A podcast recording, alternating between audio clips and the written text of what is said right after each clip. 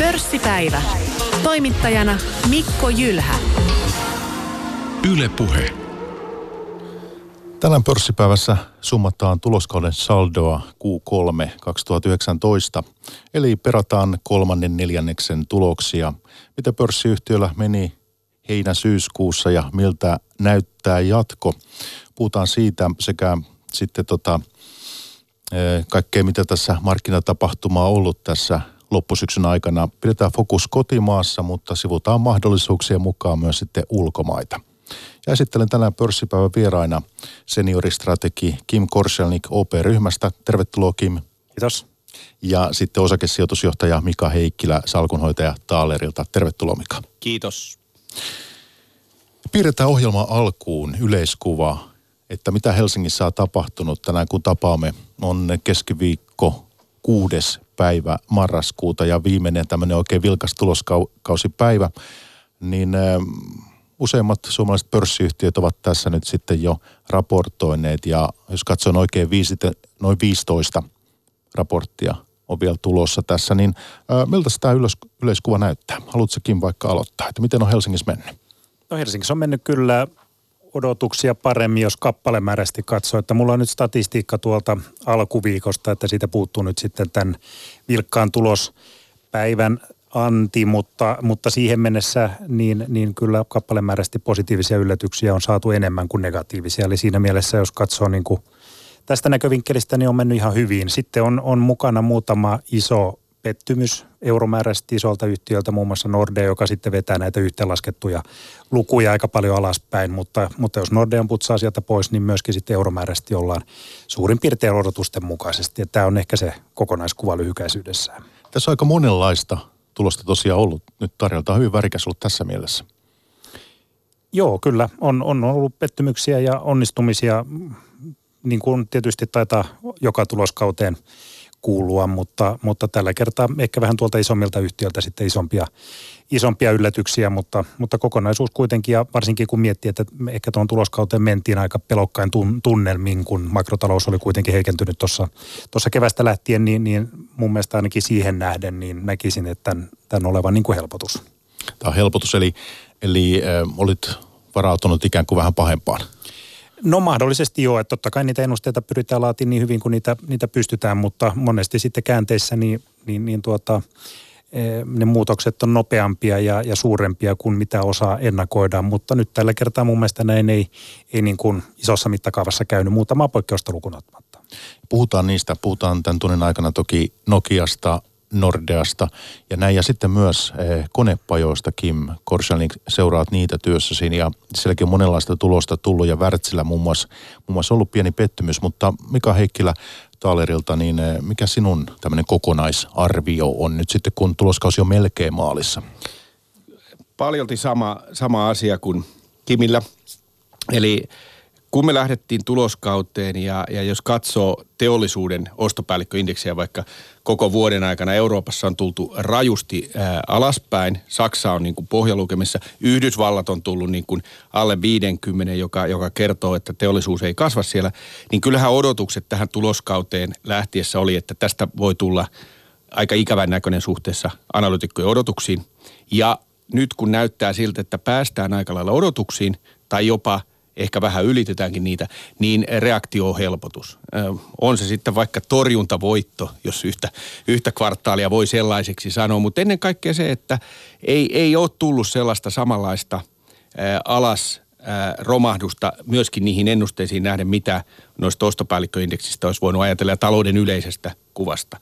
Eli tämä on ollut, ollut selkeä helpotus ja, ja siitä lähtien, niin kun, kun on nähty, että yhtiö pääsee – ennusteisiin tai jopa ylittää, niin kurssireaktio on ollut varsin ää, positiivinen. Jos on niitä pettymyksiä tullut, niin ehkä silmiinpistävää ja huomioarvosta, että ne isoimmat pudotukset ja, ja pettymykset on tullut yhtiökohtaisesti. Siis ei voi syyttää markkinaa, Nokia, ehkä Nordea jossain määrin pankkitoimialaa, mutta, mutta kyllä ne on, ne on yhtiön omia toimenpiteitä. Itse asiassa Wärtsilässäkin sama asia. Nyt sitten, jos muistellaan vähän menneitä, niin 2018 eh, joulukuussahan oli tällainen aika voimakas droppi. Näin jälkeenpäin ajateltuna, niin mistä siitä silloin, mikä sinun mielessä oli kysymys? Se oli tulevaisuuden liittyviä huolia ja, ja siinä oli sellun laskua ja kaikkea, sellun laskua ja muuta. Se lähti, lähti, toki Eurooppa oli ottanut vähän aikaisemmin alas, mutta ennen kaikkea Yhdysvalloissa odotettiin ää, kasvun jatkuvan ja, ja tuloskasvu on menevän niin kuin hyvi, hyvää vauhtia eteenpäin, kunnes yhtäkkiä ää, viime lokakuun alussa ostopäälliköt kääntyi selvästi alaspäin. Eli todettiin, että USAn kasvun huippu on nähty, nyt tullaan alaspäin, USA kääntyy hitaampaan kasvuun tai äh, pahimmillaan taantumaan. Ja tämä äh, taantuma tai, tai kasvun hidastuminen on, on osaltaan nähty, mutta ei niin voimakkaammin kuin on pelätty. Ja sitten sinne on tullut USA keskuspankki apuun tänä syksynä ja kesän aikana jo aloitti laskea korkoa, joka on selkeästi vaimentanut tätä, tätä pelkoa siitä talous. Eli se nähtiin oikeastaan vuosi sitten tämä keinulaudan kääntyminen, että se, se kääntyi voimakkaasti alaspäin ja reaktio oli sen mukainen, 20 prosenttia melkein indeksit alas. Ja sitä on nyt korjattu tänä vuonna sitten, että ei onneksi käynytkään niin pahasti kuin vuosi sitten pelättiin. Eli nyt kun me katsotaan näitä kolmannen, neljänneksen tuloksia tänään ja perataan niitä, käydään satoa läpi, niin, niin voidaan ajatella ikään kuin ne pelot, mitä silloin oli voimakkaana markkinoilla, ei ole toteutunut. Ei ole toteutunut, jos katsoo vaikka Yhdysvaltoja, joka kuitenkin äh, on selkeästi johtoasemassa maailmantaloudessa ja, ja, ja myös yritysrintamalla, niin pelättiin, että, että tuloskasvu olisi jonkin verran negatiivinen, ehkä miinus kolme. Ja nyt näyttää siltä, että päästään plus minus nollaan tuloskasvussa kolmannella neljänneksellä. Ja, ja se, se on selkeä positiivinen yllätys Amerikka, amerikkalaisilla yrityksillä. Ja myöskin ää, loppuvuoteen niin ohjeistukset on pysynyt aika hyvin kasassa nyt jää jännitettäväksi tietysti sitten ensi vuoden, jolle on tuloskasvua ladattu paljon. Ja me, meidän täytyy nähdä, että tuleeko se vai laskeeko sitten ennusteet. Mutta jos me mennään tätä tulosuraa, niin korot on niin alhaalla, että kaikki osakkeet näyttää varsin kohtuullisesti hinnoitelta. Haluatko Kim tässä vaiheessa lisätä Niin, niin toi on kyllä mielenkiintoinen, että jos se tuloslasku niin kuin pohjaa tässä kolmannella neljänneksellä tai, tai nä, se, mitä nyt on nähty – nähty tuossa USA-markkinalla, niin, niin se on kyllä ehdottomasti niin kuin positiivinen asia. Ja, ja nimenomaan kun ottaa siihen vielä mukaan sitten tuon keskuspankkien löysän rahapolitiikan, joka nyt sitten taas kuluvana vuonna on tullut, tullut uudelleen pöydälle, niin, niin yhdessä varmaan on sitten se syy, minkä takia osakemarkkinat sitten tekee uusia ennätyksiä ainakin sitten rapakon toisella puolella. Haluatko vielä, Mika, ottaa jotain muita kansainvälisiä lukuja tähän esiin, että miten Eurooppa, Japani, kaikkea tätä. Haluatko vielä tätä yksityiskohtaisemmin avata? No sen verran, sen verran täytyy taas eurooppalaisittain valitettavasti todeta niin, että jos amerikkalaisista yrityksistä tähän mennessä ei ole ihan kaikki tullut vielä SP500 indeksin yhtiöt, jos siellä 80 prosenttia on ylittänyt, siellä ylittää aina, aina ehkä 60 prosenttia, mutta jos nyt on 80, että on mennyt paremmin kuin odotettiin, niin Euroopassa vastaava prosentti on 55 prosenttia on ylittänyt odotukset. Eli mennään aika lailla ää, niin kuin historian saatossa ja Japanissa on itse asiassa sama 52 prosenttia. Eli ää, kyllä me Euroopassa ja Japanissa ollaan tämän hitaamman rakenteellisen talouskasvun kourissa ja jos katsoo eurooppalaista yrityskenttää, niin jos kysyy isoja eurooppalaisia menestyviä teknologiayhtiöitä, niin ei niitä hirvittävän montaa löydy eh, koko Euroopan mittakaavassa ja eh, Suomesta näyttää löytyvän vielä vähemmän niitä. Että, että tämä on mun mielestä ongelma. Jos me katsotaan kaikki isot esimerkiksi nyt siis äh, uuden talouden tai, tai, tai, tai nämä uuden teknologian jätit tulee Yhdysvalloista. Ja ne kerää tietysti markkina-arvon ja, ja toimii globaalisti. Toki myös Kiinasta tulee niitä yhtiöitä, mutta ne ei ole välttämättä noterattuja tai, tai niistä me ei päästä omistamaan samalla tavalla. No hyvä. Hei, eh, tähän voidaan palata tähän yleiskuvaan ja täydentää sitä tässä matkan varrella, mutta että mä voisin vaikka Kim sinulta kysyä, kun seuraat tosiaan noita konepajoja, niin sieltä on tullut, tullut hyvin erityyppisiä tuloksia, kahden kerroksen väkeä, niin kuin olette itsekin jo mediassa ehtinyt ikään kuin kommentoida. Ja yksi tämä pahimmista pettymyksistä on ollut tämä Wärtsilä. Ja voitaisiin vähän kuuntelijalle avata nyt, että mitä siellä markkinassa tapahtuu. Nämä tilauskannathan perinteisesti ovat sellaisia, mitkä, mitkä sitten konepajojen kohdalla nostetaan esiin.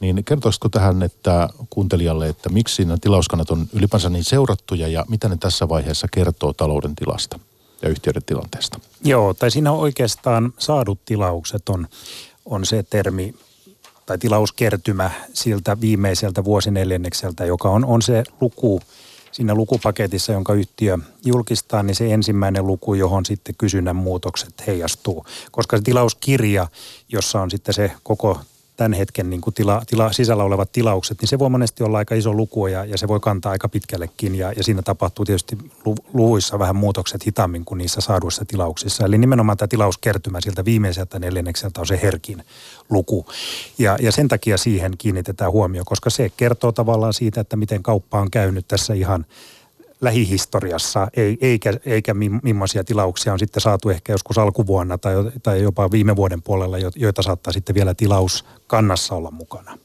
Ja missä mennään tällä hetkellä? Ainakin Wärtsilän saadut tilaukset oli pettymys, eikö? Joo, kyllä ja, ja selvässä laskussa taisi olla 30 prosentin laskussa molemmissa segmenteissä vuoden takaisin luku verrattuna, eli ihan merkittävä pudotus sillä puolella ja, ja niin kuin sanoit, niin oli, oli iso pettymys. Sitten mun mielestä muissa yhtiöissä nyt ei, ei niin kauhean suuria liikkeitä ollut Valmetissa sitten taas toisinpäin, että oli aika iso yllätys. Mutta jos palataan siihen Wärtsilään, niin, niin siellä mole, molemmat segmentit toimittaa tuonne meri- tai laiva, laivateollisuudelle moottoreita ja sitten energiavoimalaitoksia. Molemmissa on nyt niin kuin haasteita, että laivamarkkinahan on ollut pitkään aika hiljainen ja, ja uusia laivoja tilataan vähän ja, ja silloin tietysti Wärtsilän tavaraa tarvitaan vähemmän ja, ja nyt se sitten tuntuu niin kuin iskevän yhtiön aika voimalla voimalla, vaikka tämä ilmiö sinällään, tämä heikko laivamarkkina on jatkunut jo pidempään. Ja sitten tuolla energiapuolella, niin siellä varmaan on vähän mietintää sitten, että millä, millä niin kuin rakenteella tulevaan kannattaa mennä. Uusiutuvia, uusiutuvan energialähteiden määrä kyllä kasvaa ja siinä yhteydessä sitten, sitten varavoimaa, säätövoimaa varmaan tarvitaan, mutta sitten sinne on tullut ehkä uutta teknologiaa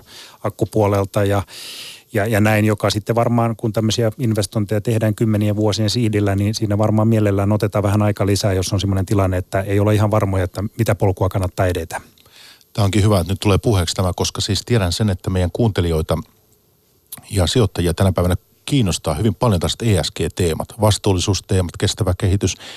Mikä on teidän arvionne? Molemmat kuitenkin Mikakin hyvin tuntee Wärtsilän, niin mikä on ikään kuin Wärtsilän paikka tässä? Kuinka hyvin he ovat valmistautuneet siihen, että jos nämä ikään kuin nämä trendit edelleen voimistuu, mikä on, mikä on yhtiön paikka? Ovatko he ikään kuin voittajien kelkassa tässä vai miten? No jos ajattelee laivapuolella, niin nämä rikkipesurit ja nämä on ilman muuta, ne on, ne on niin kuin voittajien puolella. Siinä mielessä se, se, se eh, puhdistaa laivojen päästöjä – ja, ja itse asiassa tulee regulatorisesti, niitä, niitä on uusittava. Jos katsoo voimalaitospuolelta, niin siinäkin äh, periaatteessa se on, se, kun uusiutuva energia lisääntyy, kasvaa vääjäämättömästi, vää, niin, niin se, äh, kun aurinko ei paista koko ajan tai, tai välillä ei tuule, niin tarvitaan säätövoimaa ja, ja näyttää siltä, että he on voittajan kelkassa tässäkin trendissä, he on nauttinut siitä. Mutta kuten Kim sanoi, niin tässä on se ongelma nyt, että – teknologia kehittyy niin nopeasti esimerkiksi akkuteknologiapuolella, että jos on ostaja, joka miettii 25 vuoden investointia, joka on, on niin kuin, olisiko sata tai, tai enemmän satoja miljoonien investointi, niin on hirveän helppo odottaa, jäädään odottaa vähän eteenpäin, jos tuleekin korvaava teknologia, parempi akku tai joku muu.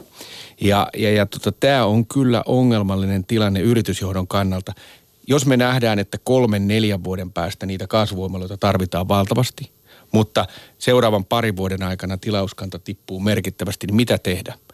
Säilyttääkö kapasiteettia ajaa todella alhaisella kapasiteetilla seuraavat kaksi-kolme vuotta ja kuunnella sijoittajien ja, ja, ja tota, median ja kaikkien muiden valitusta, että teette huonoa kannattavuutta – vai, ja säilyttää se kapasiteetti ja usko, että se tulee sieltä, vai ajaa se alas – ja, ja sitten mahdollisesti, kun se kysyntä tulee. Sen takia yritysjohto on siellä ja, ja tekee näitä vaikeita päätöksiä, mutta ei ole helppo tilanne tässä tilanteessa. Mutta vastauksena onko se voimalaitospuolella, niin kyllä sekin on ESG-puolta. Se tukee tätä koko energiamuutosta, mitä me ollaan tekemässä. Et mitään pohjaa ei ole lähtemässä pois sieltä ne on, eh, se on teknologiavetoinen ja on aina riskinä, että tulee joku korvaava teknologia, tässä tapauksessa akkujen nopeampi kehitys, mitä aiemmin on ajateltu. Ja kun me kaikki tiedetään, kuinka paljon akkuteknologiaan laitetaan tällä hetkellä tuotekehitysrahaa, niin, niin se, voi, se voi tulla, että, että eh, ja lähteekö pohja, niin sitä on vaikea sanoa, mutta ESG-mielessä he on edelleen niin kuin ihan ok, eh, ok niin kuin tilanteessa. Tässä on vähän analogiaa niin kuin yksityishenkilöille, että ostatko nyt polttomoottoriauton, bensiini- tai dieselauton vai jäätkö odottamaan täyssähköautojen tuloa ja niiden hintojen laskua. Ja, ja tietysti tässä niin kuin voimalaitospuolella on vielä se ero, että, että henkilöauto nyt voi, voi ostaa ja vaihtaa muutaman vuoden välein, jos haluaa, mutta, mutta näitä voimalaitoksia tosiaan investoinnit on pitkiä ja summat on suuria, niin niissä tietysti se harkinta on sitten vielä paljon perusteellisempaa. Toinen juttu tähän Wärtsilään liittyen, vaikka ei toki nyt jäädä tässä pörssipäivässä tähän yhtiön jumiin, mutta kysyn kuitenkin, kun on asiantuntemusta meillä tässä nyt paikallakin ja sinäkin Wärtsilää ja konepajoja seuraat, niin entäs tämä palvelupuoli? Siitähän on niin heille kai yritetty saada tällaista, että on ikään kuin tämmöistä tasasta, varmaa jatkuvaa tuloa sitten, ettei ole niin syklistä. Niin eikö se nyt vedä toivotulla tavalla, kun, kun tulos on kehittynyt näin? Vai mistä on kysymys? Joo, kyllä se varmaan on mennyt suurin piirtein niin kuin odotettu. Hehän ei kerro sen huollon kannattavuutta, joka tietysti ei mahdollista silloin niin kuin tar- tarkkaa laskentaa, että pitää sitten arvioida, mutta, mutta tota, ja tämä tietysti koskee sitten osittain muitakin konepajayhtiöitä, mutta uskoisin, että siellä huollossa, huollossa kannattavuus on ihan hyvä, mutta siellä laitepuolella sitten toisin sanottuna tarkoittaa sitä, että siellä on varsin vaikea hetki, hetki nyt yhtiöllä. No tässä ohjelmassa meillä me ei anneta mitään sijoitusvinkkejä ja muuta, mutta sitä voidaan vähän puhua, että miten nyt osakkeen arvostustaso, miltä se teidän silmissänne näyttää? Wärtsilästä, jos puhutaan. Onko se Mika sinusta esimerkiksi kiinnostava? Se on kiinnostava toki, mutta, mutta muutama asia, mikä on, on eri, eri yhtiöissä oppinut, että kun, kun alkaa tulla ensimmäisiä ongelmia – omissa projekteissa, niin eh, tämä tor, vanha torakkateoria tahtoo toimia, että kun näet yhden torakan, niin hetken päästä niitä on toinen. Ja, ja äh, Wärtsilä kertoi ensimmäisen kerran Q2 jälkeen, kun se oli, tai eh, antaessaan tulosvaroitukset, että he on, he on löytänyt 150 miljoonalla eurolla ongelmia omista projekteista. Nyt johto vakuutti, että on käyty kaikki projektit läpi tosi tarkkaan ja enempää ei tule. Toivottavasti on näin, mutta jos muistellaan vaikka autotekkiä vuosi takaperin, kun Saudi-Arabiasta löytyi löytyi uuniongelma, niin se oli ensin 50 miljoonaa ja sitten se oli puoli vuotta myöhemmin 110 miljoonaa. Usein näillä on taipumus kasvaa ja, ja nousta. Tämä on niin kuin yksi asia, että ensin haluaa nähdä pöydän puhtaaksi tältä.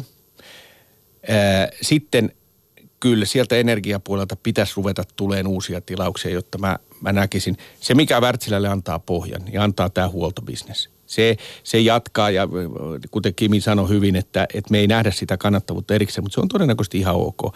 Ja, ja sen takia on, en mä usko, että Wärtsilä menee mihinkään niin kuin katastrofiin, koska se huolto rupeaa turvaan siellä, mutta, mutta ennen kuin mennään, kyllä tässä on riskinä se, että se tulee vielä huonompia sieltä energiapuolelta. Sen takia mä en ole pitänyt vielä kiinni se ei ole ihan, ihan vielä näin laskeneenakaan, niin täytä niitä niitä arvosakkeen kriteerejä, mitä sitten ehkä muissa arvosakkeissa voi olla. Ja toi on hyvä, Mika, mitä nostit tuossa esiin, koska korjatkaa mua, että, että kuinka väärästä oikeasti tässä ole, mutta että mulla on sellainen käsitys, että usein tämä ei ole mikään tieteeseen pohjautuva suuri totuus tässä, mitä, mitä luonnostelee, mutta se, että usein tämmöinen niin näppituntuma mulla on se, että kun yhtiöltä alkaa tulla huonoja uutisia, niin helposti niitä tulee yksi, kaksi, kolme, niin kuin sanoit, ja sitten toisaalta kun yhtiöltä alkaa tulla hyviä uutisia, niin helposti se on niin, että kun se kierre lähtee, niin, niin tulee sitten useampi. Ja tästä on esimerkkinä vaikka Marimekko tässä, joka just raportoi, ja heillähän on aika hyvin mennyt kyllä viime vuosina. Niitä on vähitellen hyviä uutisia, se ikään kuin jatkunut ja jatkunut. Joo. Kyllä se, useinhan se on niin, että, että niin, niin ongelmissa – kun me havaitaan, että on ongelma, niin sanotaan, että no tämä on tässä, mutta sitten se onkin löytynyt joku isompi. Ja, ja, ja itse asiassa sehän kertoo, että jos niitä ongelmia löytyy useammasta projektista, niin se kertoo johtamisen ongelmista. Eli on päästetty läpi tai otettu sellaisia urakoita tai projekteja, joissa on ollut niin kuin laskettu väärin joko oma osaaminen tai, tai kustannus tai muu. Ja sitten taas toistepäin, että jos asiat rupeaa meneen hyvin, jos kysyntä vetää, asiakkaat tykkää, niin yleensä syntyy pelkästään firmassa tekemisen meininki ja voittajien, voittajien niin kuin gloria, mutta se kertoo myöskin siitä, että tehdään asioita oikein. On johdettu oikein, on vedetty oikea strategia, on valittu oikeita polkuja, jakelukanavia ja niin poispäin, jolloin se kumuloituu hyvät uutiset hyvien päälle.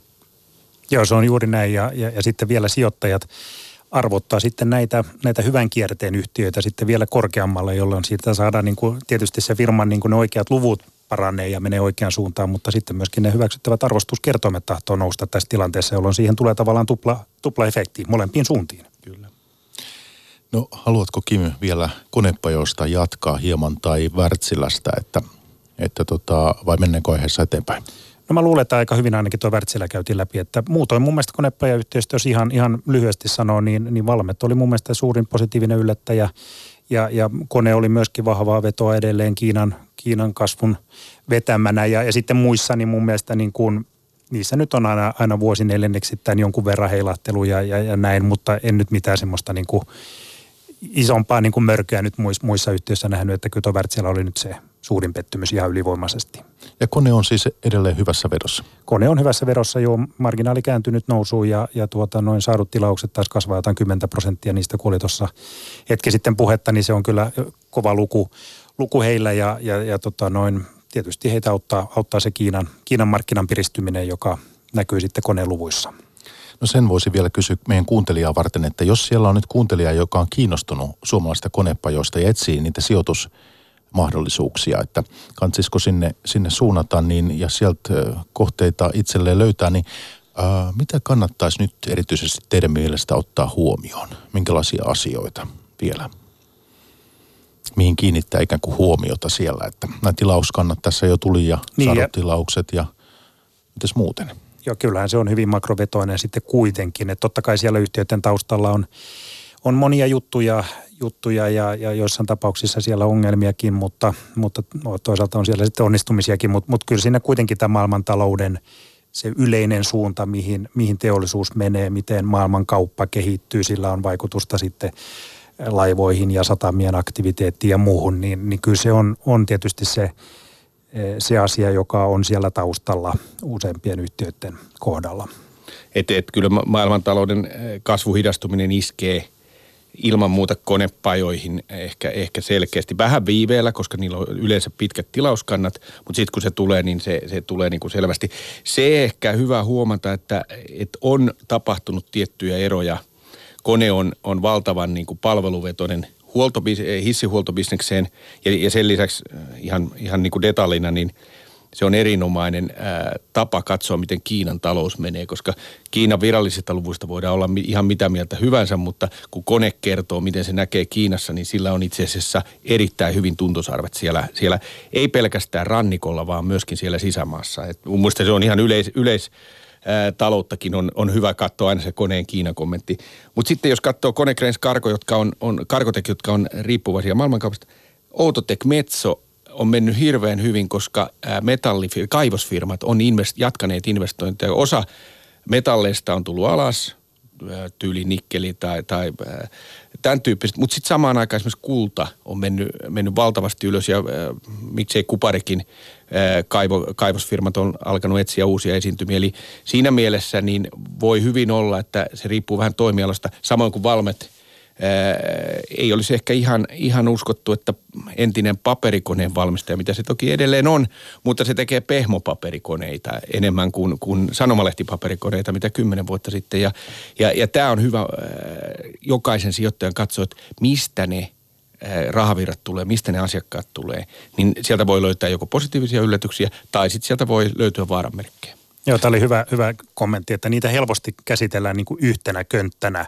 ja mietitään, että mihin ne menee, mutta siellä on hyvin, hyvin erilaisia tarinoita taustalla ja se loppukysyntä ja asiakaskysyntä vaihtelee kyllä yhtiöittäin, mutta, mutta toki kuitenkin se linkki siihen maailmantalouteen on, on siellä taustalla kuitenkin olemassa. Hyvä kuuntelija, meillä Yle puheessa on parhaillaan menossa pörssipäivä ja käydään tuloskauden saldoa läpi kolmas neljännes 2019.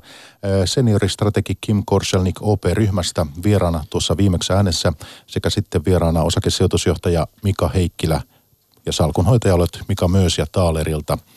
Puhutaan hieman myös, mitä sinun hoitamista salkuusta löytyy tässä lähetyksen lopussa, mutta yksi tämän tuloskauden ehdoton ehdoton asia, kaikki tietää, on tämä Nokia, Nokian keissi. Niin tota, se oli aika ruma päivä se, se tulosraportointipäivä, että oliko yli 20 prosenttia alas Helsingissä ja lasku jatkui sitten seuraavina päivinä, niin arvio tähän nyt, nyt, että mistä siinä oli kysy, kysymys, että e, kuinka paljon kyse on siis e, teknisistä ongelmista, tämän Alcatel-Lucent-fuusioon liittyvistä e, vaikeuksista – mitä sitten tiedottaminenkaan sitäkin on esitetty monenlaisia arvioita, miten se onnistui, koska yhteen päivään oli pakattu aika paljon huonoa uutista.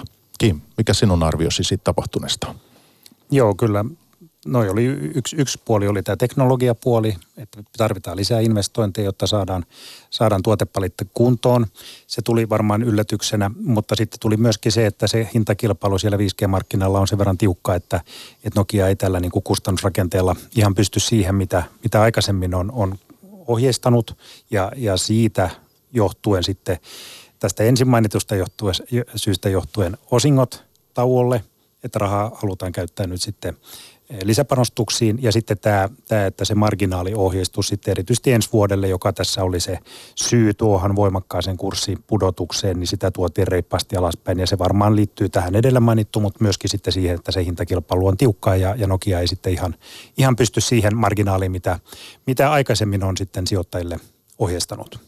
Jos miettii tuota alufuusioa, Alcatel Lucent mikä tuossa 2016 mun mielessä, mielestä tota, toteutui, jos muistan oikein, niin ä, suomalaisilla pörssiyhtiöillä on aika monta tämmöistä ei niin onnistunutta afääriä ulkomailta kyllä, että muistetaan Saksan kauppoja ja muistetaan Stora Enso Pohjois-Amerikassa ja kaikenlaista. Että Joo, kyllähän isoihin yrityskauppoihin liittyy aina riskiä, että sitä en osaa nyt sitten sanoa, että kuinka paljon nämä ongelmat, joista nyt tuossa pari viikkoa sitten kerrottiin, niin liittyy siihen fuusioon. Mutta totta kai se liittyy matkapuoliverkkoihin ja niitähän silloin yhdisteltiin ja se saattaa olla siellä taustalla, mutta en tunne asiaa sen tarkemmin.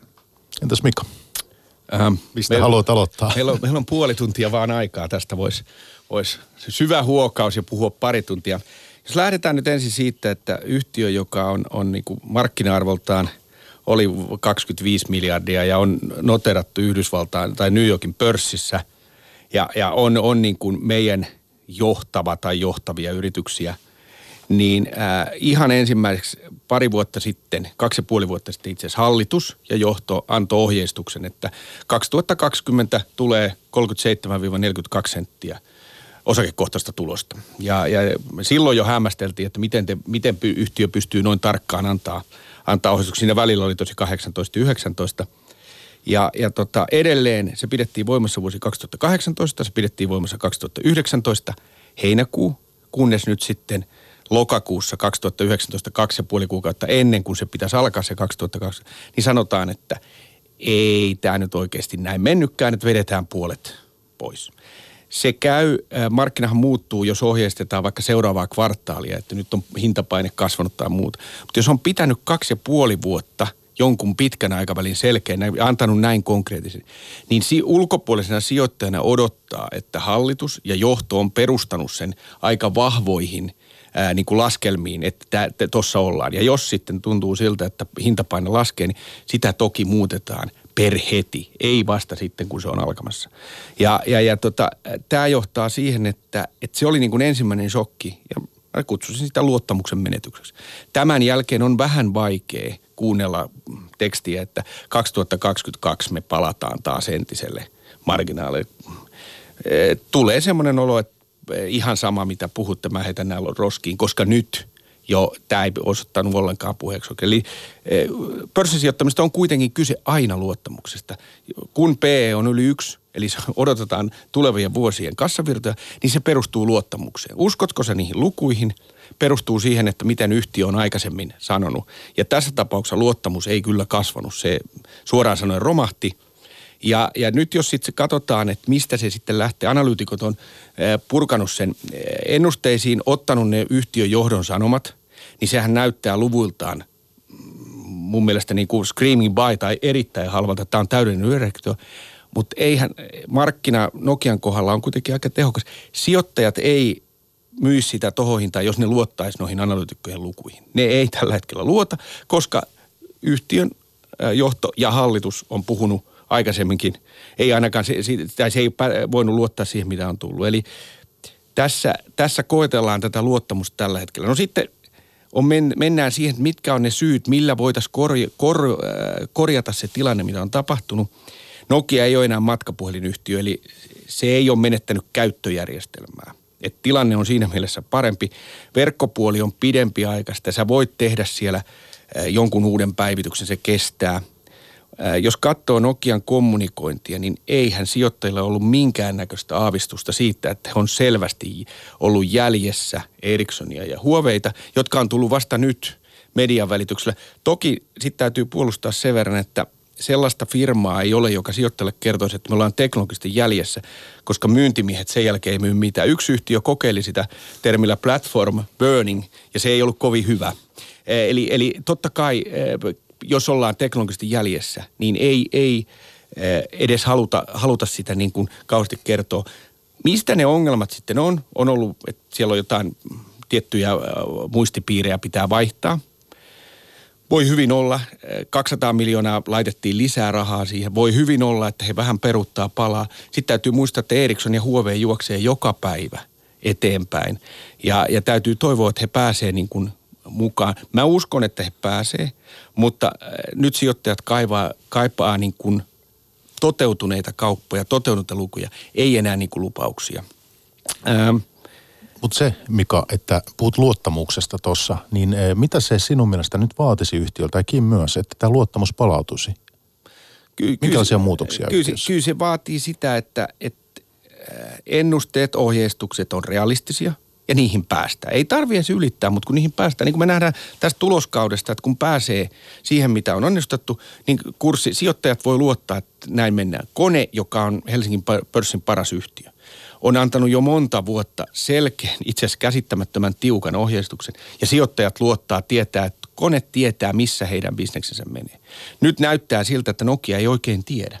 Ja, ja tota, kyllähän tämä hintapaine todennäköisesti tulee muun muassa siitä, että jos on kolme toimijaa, Ericsson, Huawei, Nokia, niin jos tietyt länsimaat ei ota Huoveilta poliittisista syistä, niin voisi kuvitella, että ainakin se operaattorin ostojohtaja pyytää Huovelta jotain tarjousta, jolla se painaa näitä muiden tarjouksia sitten alaspäin. Se on ihan markkinataloutta, että ostaja pyrkii ostamaan niin halvalla kuin se saa.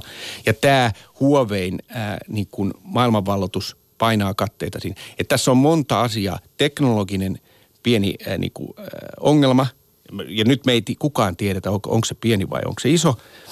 Ää, suomalaisena salkuhoitajana niin Nokia on käsittämättömän vähän ää, kommunikoinut sijoittajille. Jos me katsotte niitä sivulta, niin sieltä ei paljon – löydy, löydy siis yleisiä, että, että esimerkiksi sijoittajatilaisuus, pääomamarkkinapäivää ei ole järjestetty vähän aikaa. Niin kyllähän sijoittajat on, on kulkeneet sen ää, informaation varassa, mitä osavuosikatsauksissa on tullut.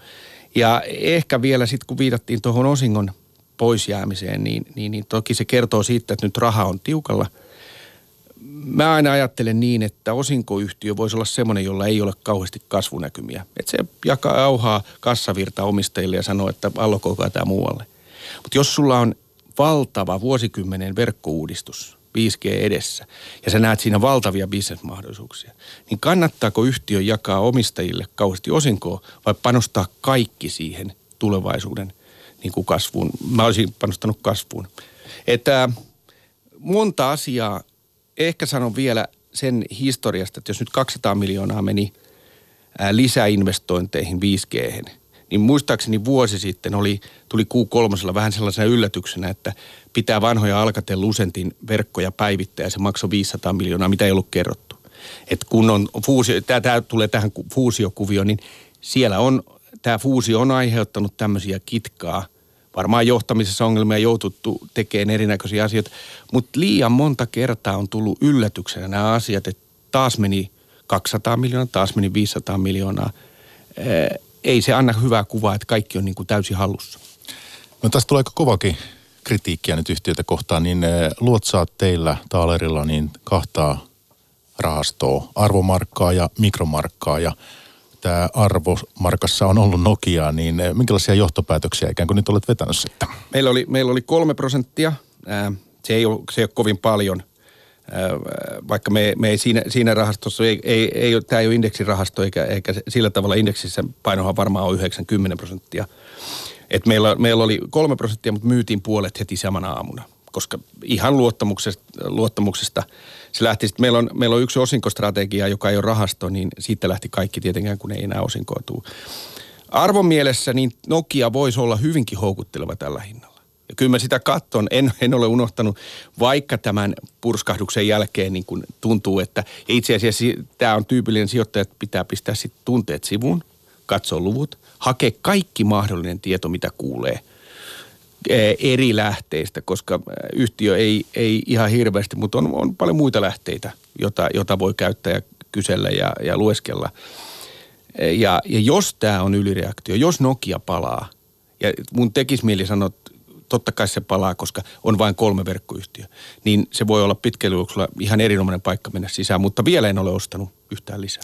Mutta entä jos nyt tulee uusia kilpailijoita, uutta kilpailua, jos tulee ZT tai joku piristyy siellä, niin eh, tämäkin mahdollisuus ehkä on olemassa. Joo, ja teknologiayhtiöihin sijoittamisen on aina se riski, että joku ajaa huomaamatta ohi. Siis matkapuhelimessa aikoinaan Apple teki sen.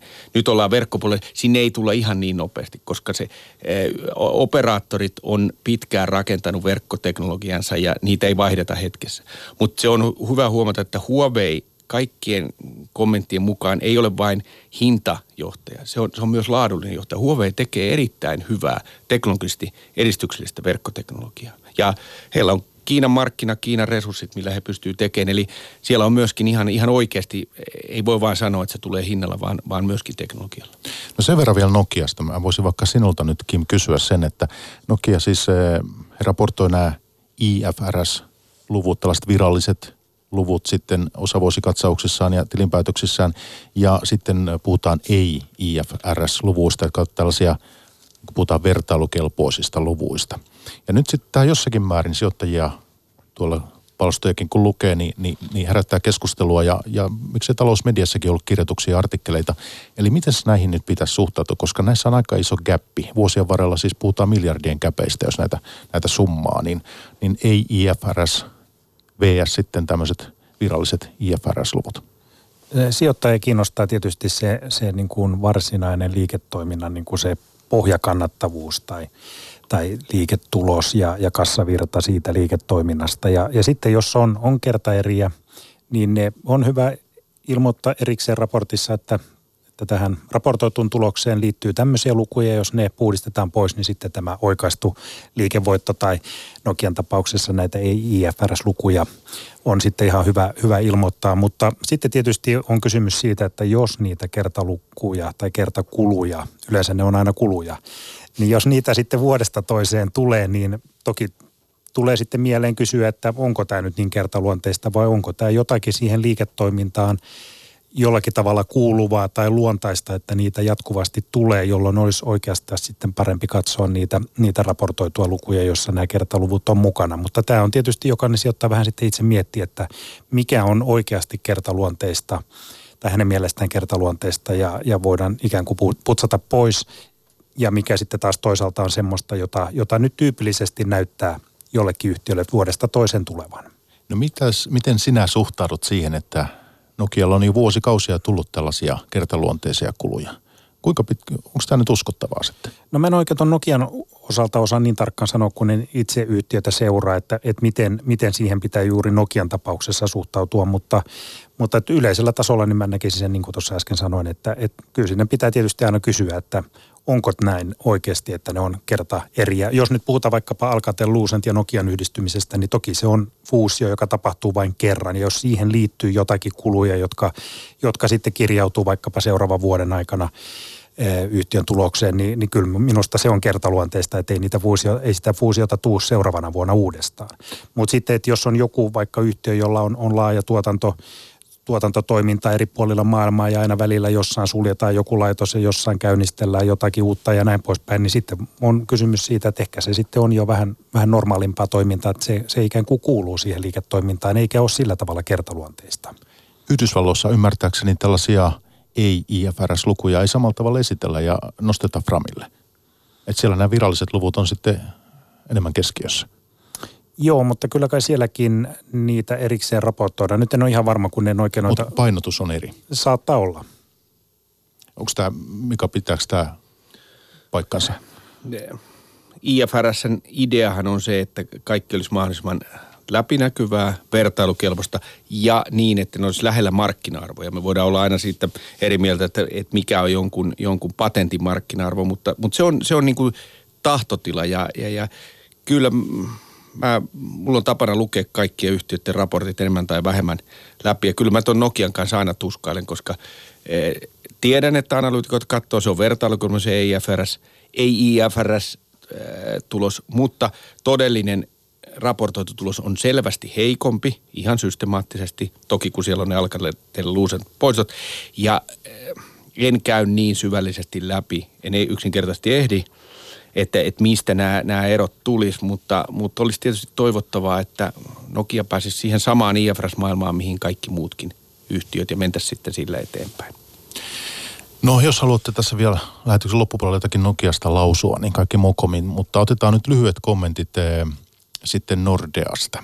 Että koska tässä kanssa tämmöinen perinteinen suomalainen piensijoittajien niin kuin suosikki osinko kohde tämä Nordea ja nyt he ilmoitti, että heillä kai tavoite on ensi keväänä jakaa sitten 40 senttiä osinkoa.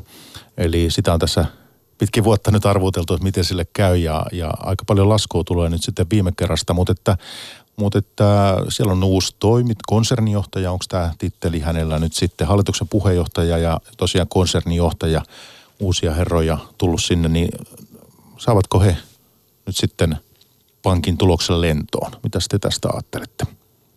Ja sellaista luottamusta tämä herättää? Ää, mä voin vaikka aloittaa. Laina, lainaan tässä Paasikivi, joka sanoi, että tosiasiallinen tunnustaminen on viisauden alku. Ja, ja kyllähän tässä sama tilanne.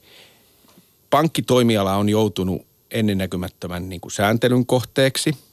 Sen lisäksi ää, Nordeassa on jouduttu valtavasti tekemään compliancea lisään näiden rahanpesuongelmien niin kuin poistamiseksi ja sitten valtava IT-järjestelmän uudistus, joka nyt äh, on paisunut enemmän kuin mitä alun perin ajateltiin miljardiksi. Ja, ja tässä, tässä samassa yhteydessähän kirjattiin va, äh, vanhoja järjestelmiä, oliko nyt 700 miljoonalla alaspäin.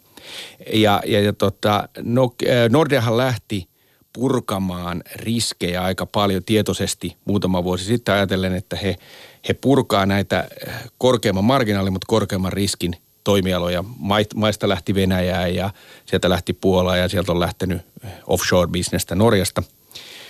Ongelma vaan on tietysti se, että kun annat bisneksessä tai sieltä yläpuolelle ylärivi, se tuottopuoli sukelsi, niin kulut eivät laskeneet samassa suhteessa. Ja Nordean kulutuottosuhde muodostui pohjoismaista pankista heikoimmaksi. Ja, ja se, se on, vaikka ne on laskenut kuluja, ne on laskenut, tuotot on laskenut vielä enemmän. Ja, ja pankkitoimintaa tämä, tämä pelkkä sitruunan puristaminen, pelkkä säästäminen ei ole toiminut. Ne pankit, jotka on ottanut ää, luottokantaa enemmän ja ottanut luottoja, ne on itse asiassa pärjännyt paremmin kulutuottosuhteella. Ja, ja nyt kun Nordeassa vaihtui sekä hallituksen puheenjohtaja, joka tulee IFFistä, joka on tehnyt aivan huikeen hyvää suoritusta siellä, siis viimeiset 20 vuotta aivan, aivan jäätävä hyvä suoritus, ja, ja sisältä tullut pari vuotta – mukana ollut uusi toimitusjohtaja, niin kiinniti huomioon, että jos sanottiin, että ennen oli vain kulujen lasku, niin nyt on kulutuottosuhde. Eli pyritään myös ottaan lisää lainoja, lisää markkinaosuutta ja se, siihen sopeuttaa ne kulut ja se on huomattavasti parempi mittari kuin, kuin tota, pelkästään kulujen laskeminen. Sen lisäksi on ilman muuta, että pitää katsoa sen kokonaisuuden läpi, paljonko siellä on ää, turhia, onko koskaan turhia kustannuksia, mutta sellaisia, mitä voidaan tehdä tehokkaammin. Ja, ja sitten pankkien haasteet on edelleen tulevaisuudessa se, että me ollaan nollakorkomaailmassa, kilpailu kiristyy. Mutta, mutta ainakin kurssimielessä, kun tämä tulos, Q3-tulos tuli, siellä oli ne alaskirjaukset, niin siellä oli pieniä positiivisia merkkejä varahoidon kokonais tota, hallinnoitava varallisuus oli kasvanut, luottokanta oli vähän kasvanut, eli pieniä merkkejä positiivisuudesta. Ja, ja, ja sen lisäksi, vaikka tämä osinko nyt laskettiin, niin siellä tultiin vain sen perään, että kun tulos on laskenut, niin ei osinkoa voi maksaa jatkuvasti niin kuin, ää, yli tuloksen, tai tässä tapauksessa vielä ei siinä oltu, mutta oltaisiin tultu, koska tulos on tullut alas. Et siinä mielessä tultiin vaan realismin tasolle ja musta ihan oikein sanottiin, että voidaan ostaa omia osakkeita tarpeen mukaan. Tällä hinta per tasearvolla, price to book on 0,8, niin kaikkien Nordean osakkeenomistajien edun mukaista olisi yhtiö palauttaisi omina osakkeinaan, ostamalla omia osakkeita eh, sen sijaan, että se jakaa osinkoa omistajille. Et ilman muuta mä odotan, että se omien osakkeiden osto tulee ensi keväänä käyttöön.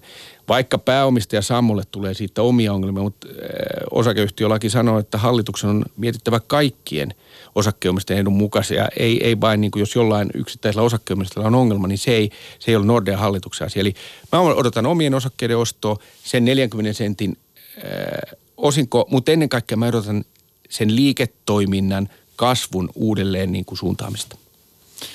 Mites tuttu yhtiö Nordea Kim on sinulle?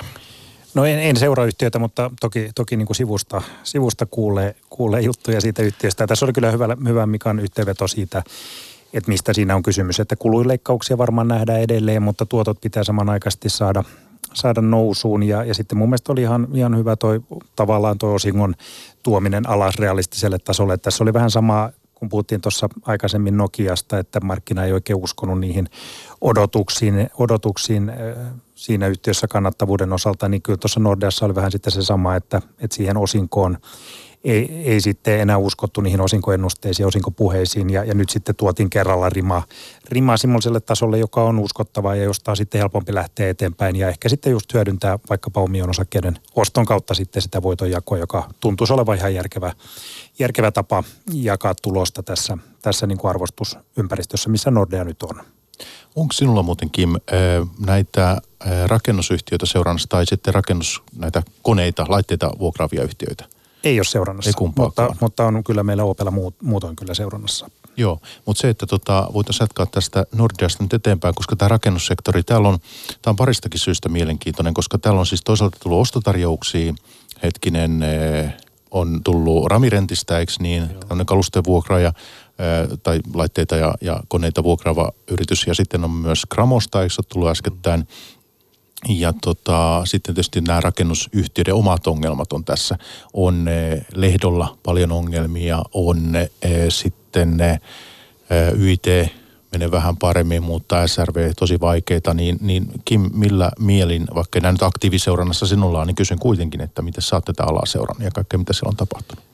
Joo, oikeastaan no, nyt näyttää siltä, että no molemmat konevuokraajat lähtee pörssistä pois. Et Gramo nyt tietysti ei ole vielä, vielä varmaa, kun ei tiedetä, että kuka sen ostotarjouksen takana on ja näin, mutta jos nyt on pitkään neuvoteltu ja, ja hintaakin esitetään ja yhtiöpörssitiedotteella tulee ulos, niin kyllä silloin tietysti siellä niin kuin vakavat neuvottelut on taustalla ja, ja näin näyttäisi käyvän, että, että nämä yhtiöt nyt sitten poistuvat, poistuvat pörssistä. Sinne jää nyt sitten nämä rakennusyhtiöt, jo, jo, joista nyt mun mielestä niin kuin YIT saa puhtaat paperit – puhtaat paperit, että jotain, jotain siellä kustannusylityksiä triplassa on ollut ja muuta, mutta, mutta kuitenkin jos katsoo noin vähän isommalla, isommalla pensselillä tai maalla, niin, niin mun mielestä se liiketoiminta on kuitenkin mennyt su, suhteellisen hyvin niin kuin on ennakoitu. Ja sitten ongelmia on ollut tosiaan SRVllä ja, ja Lehdolla, jossa, jossa molemmissa kustannukset on pettänyt ja tämmöinen projektihallinta ja muu, muu ja, ja se on sitten aiheuttanut sen, että, että liike, li, tulos on mennyt tappiolle ja, ja sitten kun muistaa, että näissä molemmissa yhtiöissä myöskin tuo tase, no Lehdossa tase oli, oli aikanaan vahva, mutta nyt sitten tappioiden myötä myöskin siellä velkaantuneisuus on kasvanut ja SRVllä, SRVllä velka on, on tasessa paljon, niin, niin siinä alkaa sitten myöskin se tasepuoli, eh, tasepuoli sitten kiinnostaa sijoittajia. Toimit senioristrategina teillä. Mitä sinun silmäsi ja Hans sanoo, että nähdäänkö tässä mahdollisesti, jos, jos tämä rakentamisen lasku vielä jatkuu, niin nähdäänkö mahdollisesti jopa konkursseja, anteja konkursseja? Kuinka pahaksi tilanne voi mennä? No voisi ajatella sillä tavalla, että jos rakennusalaa niin kuin kokonaisuudessaan katsoo, niin totta kai sitten pienemmillä toimijoilla, jotka on tuolla, tuolla pienemmissä kaupungeissa ja maaseudulla, jossa vähemmän rakennetaan, niin siellä voi olla, voi olla tilanne sitten vielä hankalampi. Että nyt se näyttää siltä taas, että se rakentamistoiminta keskittyy pääkaupunkiseudulle ja, ja sitten Tampere-Turku siinä rinnalla ja niissä alueilla, näillä alueilla nämä isot isot yhtiöt on kuitenkin vahvemmassa asemassa ja, ja tietysti pörssiyhtiöllä nyt sitten konkurssia ennen, niin siinä on kyllä aika monta, monta temppua välissä, että, että totta kai osakeannit ja muut on sitten, sitten tuota noin työkalupakissa. Eli tulkitsen tämän nyt niin, että välittömässä lähitulevaisuudessa et näe tällaista? En, en pysty semmoista niin ennakoimaan, että se, se, se on juuri näin. Entäs Mika? Se on, nämä pörssin noteratut rakennusalan yhtiöt on siinä mielenkiintoinen toimiala, että kun menee suhdanteessa oikein hyvin, ne tekee kohtuullisen suurta tappioa ja sitten jos menee oikein huonosti, niin ne tekee vielä isompaa tappioa, mä en tiedä koska niitä pitäisi omistaa. Tämä on vähän provokatiivisesti sanottu. YIT on, on, on mun mielestä sitä mulla on, on rahastossa paljon ja, ja, ja tota, musta se on, se on hyvin hoidettu. Se toi tripla tuossa, mikä, minkä ohi, ohi tänne Pasilaankin tultiin, niin on hyvä esimerkki siitä, että, että se tuli kuitenkin aikataulussa pikkusen kustannusylitettyinen ja heillä on aika monta hanketta meneillä, missä, he pääsevät aika isoihin projekteihin käsiksi. Heillä on taset terve, ää, varsinkin kun ensi vuoden alussa saadaan rahat päällystysliiketoiminnan myynnistä. SRVllä tase on täysin jumissa sekä Venäjällä että Redissä ja, ja äh, Lehdon suoritus on, on kyllä niin kuin enemmän kuin kummastusta herättävä, että, että tulosvaro, se, se ennustamisen vaikeus, että kuinka paljon ongelmia, niin näkyy aika hyvin tässä, että, että tota, kyllä, kyllä he on ottanut aika hurjasti sitä äh, kantaa ja, ja musta si, siinä taseriski kasvaa, kasvaa koko ajan. Se, että konevuokraajat lähtee. Se on, se on toimialana tietysti sääli, mutta aika klassisesti, kun pörssissä on vähän tämmöinen kahtiajakautunut tunnelma, eli vähän tulosvolatiliteettia, vähän tulosheiluntaa olevilla yhtiöillä, niin arvostus on mennyt tosi korkeaksi vaikka nyt joku operaattori tai joku tämän tyyppiset. Ja sitten jos on syklistä toimintaa, niin, niin, niin sijoittajat kammoksuu sitä. Ja molemmat konevuokrajat oli tämän tyyppisiä. Ää, Ramirentin ää, ennusteet oli alhaiset. Kaikki tietää, että pitkällä juoksulla sillä on hyvä asema. Silloin isompi toimija toteaa, että nyt on tilaisuus tulla. Vuotta aikaisemmin Ramirentin kurssi oli siinä, missä ostotarjous ei olisi mennyt koskaan läpi. Nyt kun tulee suhdannusyystä alas, niin sitten tehdään 60 prosentin preemio. Hups, yhtiö tuli. Ostajan horisontti on varmasti pidempi. Gramon ostajaa me ei tiedetä. Eilen julkaistiin tämä hinta. Vähän sama kuva, kun suhdanne on tullut alas, niin nyt sen saa. Nyt hyvä ostaja toimii. Onko vaarana se, että Helsingin pörssi näivettyy, kun yhtiötä lähtee näin paljon pois? Nämä konevuokraajat ja sitten on lähtenyt hetkinen DNA, kotipizza, tullut niistä tarjoukset ja tässä on monenlaista vuosien varrella ollut Amer. Miten te näette? Pitäisikö olla sijoittajana nyt huolissaan Helsingin pörssin puolesta? Pihlajalinna lähtee niin. todennäköisesti.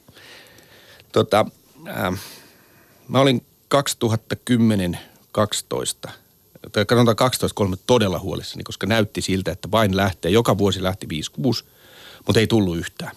Ja sen jälkeen onneksi on alkanut tulla. Mä en usko enää, että se näivettyy, mutta kyllä tähän aina on se muistutus. Pörssi on Suomen kansantalo on vähän kuin verisuonisto. Se ohjaa pääomia niiltä, jotka ei tarvitse, eh, siis ne, jotka on iso osinko, sellaisille yhtiöille ja sektorille, jotka tarvii pääomaa. Eh, se on oma ekosysteemi, jossa on salkuhoitajia, analyytikoita, toimittajia, mediaa seuraamassa. Jos ei sitä ole, niin kuka määrittää niiden yhtiöiden arvoja? Jos se tehdään vain ulkomailta, esimerkiksi Tukholmasta, niin ei toimi pienissä yhtiöissä. Eli eh, oma kansallinen pörssi on erittäin tärkeä. Sitä ei saa päästä näivettyyn. Eli mä toivotan uusia yhtiöitä tervetulleeksi. Joo, se on juuri näin, että se ei ole ongelma, että sieltä lähtee yhtiöitä ongelmaksi se muodostuu, jos sinne ei tule uusia. Et, et kyllähän semmoinen, niin kuin, että se lista uudistuu ja, ja, ja näin, niin se kuuluu tuohon pörssiluonteeseen ja, ja omistamiseen ihan normaalisti. Ja, ja nyt on uusiakin yhtiöitä kuitenkin tullut. Tämä vuosi nyt on, on tietysti vähän välivuosi, mutta onhan tässä kuitenkin tullut, tullut useita kymmeniä yhtiöitä, jos oikein muistan tässä viimeisen viiden vuoden aikana. Et siinä mielessä kyllä ovi on käynyt toisenkin suuntaan. Ihan nopeasti pari pikkiä sieltä, niin mitäs Kim, sä oot listojakin näistä pienyhtiöistä tehnyt. Mitkä on sinun mielestä mielenkiintoisia pienyhtiöitä nyt ihan näin nopeina nostoina ikään kuin? Haluatko ottaa sieltä jonkun esiin?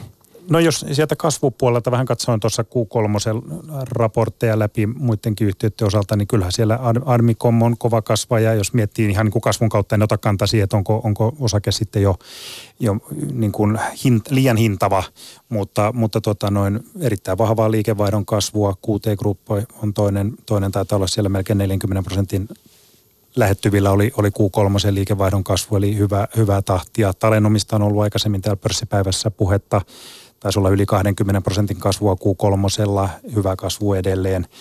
Et tässä nyt muutamia, tuleeko sulle Mika mieleen jotain lisää? No, mä, mä en oikeastaan voi luetella muita kuin mitä meillä on Taaleri mikromarkkarahastossa, joka sijoittaa pieniin yhtiöihin, niiden suurimmat. Ää, Excel, ihan hyvä tulos ja näyttää, näyttää laajentuminen toimivan. Etteplan eilen varsin hieno tulos, jo katsoo sitä vähän pidemmässä juoksussa, niin se on muuten erinomaisesti hoidettu yhtiö. Remedi pelipuolelta, joka tekee perinteisiä PC-pelejä, ja sitten tietoturvayhtiöt edelleen, Nixu, F-Secur. Ja eilisen mukavin asia mikromarkalla oli, että meillä oli viiden, viiden prosentin painolla, eli se, se toi meille ihan hyvän, hyvän tuoton eilen. Ja on aina sääli, kun joku lähtee, mutta toisaalta se tarjoaa myös sitten uusille yhtiöille mahdollisuuden. Hyvä. Meillä on pari, kolmisen minuuttia aikaa pörssipäivää, niin tehdään lyhyt outlook tähän Q4. Eli tässä on tietysti paljon tätä poliittista epävarmuutta ja siellä Britanniassa uudet vaalit tulossa ja joulukuussa parlamenttivaalit ja sitten on tietysti kaikki nämä viittailuhommat ja, ja muut, mitä saadaan nauttia sillä saralla, mutta että mihin tässä teidän huomio kiinnittyy, kun edetään kohti vuoden loppua? Aloita sä vaikka Kiime. No kyllä mä katsoisin noita teollisuuden ostopäällikköindeksiä, joista tuossa alussa oli puhetta, että jos siellä niin kuin pohjaaminen jatkuu ja ehkä sitten jo käännytään, käännytään nousuun, niin kyllä se sitten voisi tarkoittaa sitä, että et, et se talouden niin kuin sukellus tai, tai se, tietenkin se on vähän ennakoiva mittari, mutta kuitenkin, että, että se pahin alkaisi olla takana ja kun samanaikaisesti korot on matalalla ja sitten jos vielä tuo tulos, tulosten osaltakin se pohja alkaisi olla käsillä, niin, niin silloin me oltaisiin kyllä menossa, menossa parempaan suuntaan. Entäs tämä kauppasota-homma? No se on kyllä yksi tärkeä linkki sitten ja varmaan näkyy sitten näissä, näissä luottamusindikaattoreissakin, että mihin suuntaan ne menee. Ja, ja nythän on nähty, nähty vähän liikettä parempaa suuntaa silläkin puolella. Entäs tämä tilanne, jos jatkuu tällaisena, niin pystyykö markkinat ikään kuin elämään sen kanssa tottua tähän vähitellen, että tämmöistä tämä nyt sitten on? No kyllä epävarmuus on tietysti aika hankalaa niille yrityksille, että toki se on sijoittajillekin hankalaa, mutta kyllä se yrityksillekin on, että minne investoit ja minkä, minkä tapaisia suunnitelmia voit tehdä pidemmällä aikajaksolla. Eli siinä mielessä jonkunnäköinen ratkaisu kyllä tarvitaan. Tai, tai ehkä semmoista ihan lopullista ratkaisua, mutta kuitenkin niin, että, että voidaan olla, olla kohtuvarmoja siitä, että minkä näköinen se maailma on, on niin kuin muutaman vuoden sihdillä. Ja Mika? Varmaan tämä loppuvuosi, ei, ei, tämä ei ole räjähtävää nousua talous yhtäkkiä lähde. Eli meillä on edelleen tiettyjä heikkouksia ja, ja tämä voi olla vaikea neljännes, kun mennään äh, loppuun asti. Mutta niin kuin Kimikin sanoi, niin odotuspohja alkaa olla teollisuuspuolella, että ei ne ostopäällikköindeksit juurikaan tuosta voi alaspäin tulla – ja pieni hyppäys ylöspäin niin auttaa kyllä teollisuutta. Ja siihen kun saisi kauppasodan jonkinmoisen sopimuksen, niin se avaisi hanat suhdanneherkällä puolella aika selkeästi. Eli me saataisiin tämä teollisuuden kysyntä, siellä on paljon patoutunutta kysyntää, joka pitäisi saada liikkeelle. Eli saataisiin vielä tämmöinen kunnon nousu tähän Joulu, Joulupukkiralli niin. tai, tai joku sellainen. Hei tota joo, haluatteko te vielä jompikumpi, jompikumpi tähän tota, lähetyksen loppuun vielä loppuvuodesta jotakin sanoa tai tai jos ei, niin sitten on aika kiittää. Eli tänään meillä käytiin pörssipäivästä tätä tuloskauden saldoa läpi kolmas neljännes ja vieraana olivat seniori strategi Kim Korselnik OP-ryhmästä sekä osakesijoitusjohtaja Mika Heikkilä, salkunhoitaja olet myös niin Taalerilta ja viimeksi äänessä sinä Mika. Kiitos molemmille, että pääsitte käymään täällä pörssipäivän vieraana. Kiitos. Kiitokset. Pörssipäivä. Toimittajana Mikko Jylhä. Yle Puhe.